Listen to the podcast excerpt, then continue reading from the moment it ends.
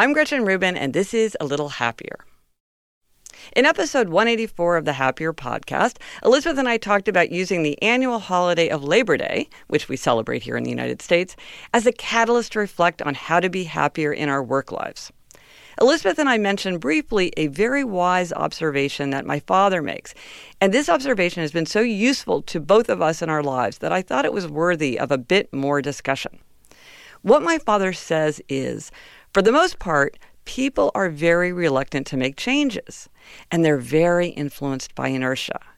That means if you thought that it might be time to make a change, you probably should have made that change six months ago.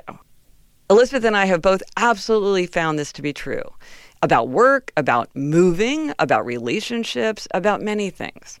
I often remind myself if I'm thinking about making a change, I'm probably already long overdue for that change. I'm Gretchen Rubin, and I hope this makes your week a little happier.